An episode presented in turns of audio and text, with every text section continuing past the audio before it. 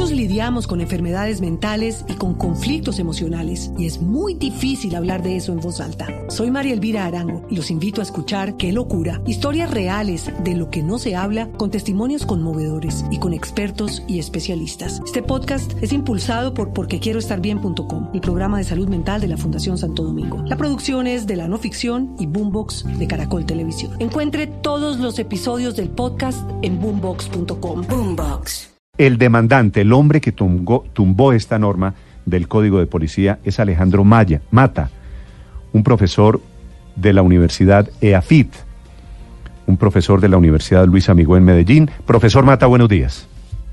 Muy buenos días, Néstor, y buenos días para todos en la mesa. Pues, profesor, usted ganó este round porque usted logró tumbar en la Corte Constitucional. ¿Con qué argumentos? ¿Por qué quería usted que se pudiera consumir drogas y alcohol en el espacio público? Bueno, no, primero, como ampliar un poquitico el tema, decir que la demanda fue presentada con ocasión de una actividad académica con un estudiante de la Universidad de Medellín que se llama Daniel Porras. Nosotros, en principio, cuando se inició el procedimiento en el Congreso de la República, que dio pues con la ley 1801 del Código de Policía, advertimos en su momento que quizás había un exceso en la configuración legislativa del Congreso.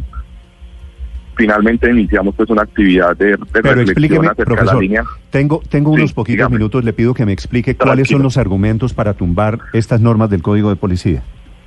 No, básicamente son tres: la libertad de expresión, libre desarrollo de la personalidad, y la conjugación de esos es un derecho político a manifestarse en el espacio público. Yo sé que puede ser un poco fuerte, algunas veces generar algún tipo de tensión, pero el consumo de sustancias psicoactivas y de alcohol en el espacio público también es una manifestación de los ciudadanos frente a la manera como entienden su propio cuerpo, como entienden el espacio público, y el argumento principal, profesor, fueron esos tres puntos. ¿Usted consume drogas o trago en el espacio público? Me encanta consumir cerveza en el espacio público. Desde que está vigente la norma no lo hago, pero el punto central no es si el demandante consume alcohol en el espacio público, sino el argumento que puso la Corte, que inclusive nosotros hemos tratado de ser prudentes. Yo, mientras los escuchaba en la mesa, porque ayer la presidenta de la Corte Constitucional y la magistrada ponente pues dieron una primera pincelada de lo que dice la sentencia, pero como no ha salido el comunicado ni ha salido la sentencia, nosotros hemos tratado de ser cautelosos y mesurados, porque creo que es importante, si me lo permiten, aclarar algo. Nosotros solicitamos la constitucionalidad condicionada de la norma en el sentido de que debe reglamentarse por parte de los municipios los usos del suelo y de los parques. Evidentemente, nosotros no queremos que en los parques en los que están desarrollando su curso de vida los niños, niñas y adolescentes haya consumo. Nosotros lo que le dijimos a la Corte es: debe condicionarse, porque hay espacios públicos para los adultos, pero también hay espacio público para los niños. Profesor Mata, lo que usted me quiere decir es: la Corte va más allá de lo que ustedes querían en la demanda, porque la Corte está protegiendo el libre desarrollo de la personalidad para que la gente pueda tomar trago y pueda consumir drogas en parques y espacios públicos, en lugares donde hay niños. Creo que nos estaríamos apresurando para saber si fue más allá, porque simplemente ayer escuchamos unas reflexiones, unas pinceladas. Sin leer el comunicado, sin leer la sentencia, de pronto no tendríamos los elementos para saber cuál fue el alcance finalmente fijado por la Corte. Sí. Profesor, una pregunta final. Usted me dice que se toma una cerveza en un parque. ¿Usted tiene hijos? No, yo no tengo hijos. Y la gente toma una cerveza en un parque y eso parece una figura un poco romántica y tal vez inofensiva, porque una cerveza no pasa nada.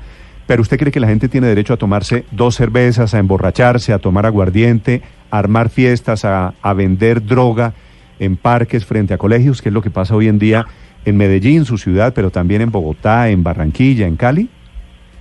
Néstor, hay dos puntos importantes sobre lo que está planteando. En primer lugar, ya existe dentro del Código de Policía una multa, una sanción por un comportamiento contrario a la convivencia. Si alguien consume en el espacio público y está generando riñas, alteración del orden público, la policía todavía conserva la facultad de imponer multas y sanciones, que eso fue el argumento también que nosotros le presentamos. Ojo, dentro del Código de Policía también ya se contemplan otros mecanismos para evitar eso que a mí también me parece que es una reflexión la que se propone en esto, y es que evidentemente nadie quiere que todo el mundo esté borracho en las calles y generando riñas, pero para eso ya existe otra norma. Una cosa es sancionar las riñas que se puedan generar con ocasión del consumo, y otra cosa es sancionar el consumo per se. Entonces, ahí hay una situación como para que tengamos en cuenta. Y lo otro, que pena, Néstor, pero lo otro es no confundir en el tema, porque aquí ya estamos enfrentando también una reflexión acerca de los consumos problemáticos, el consumo problemático del cuerpo, el consumo problemático del territorio, de la naturaleza, de la cerveza, del alcohol, de las sustancias psicoactivas, pero no podemos confundir la reflexión de la producción, distribución y comercialización, porque entonces de pronto estamos confundiendo diferentes partes. Esas, profesor, tal vez no son cadenas que estén separadas, esos son eslabones que están todos en la misma cadena. Profesor Mata, le agradezco estos minutos. No, a ustedes por escucharme.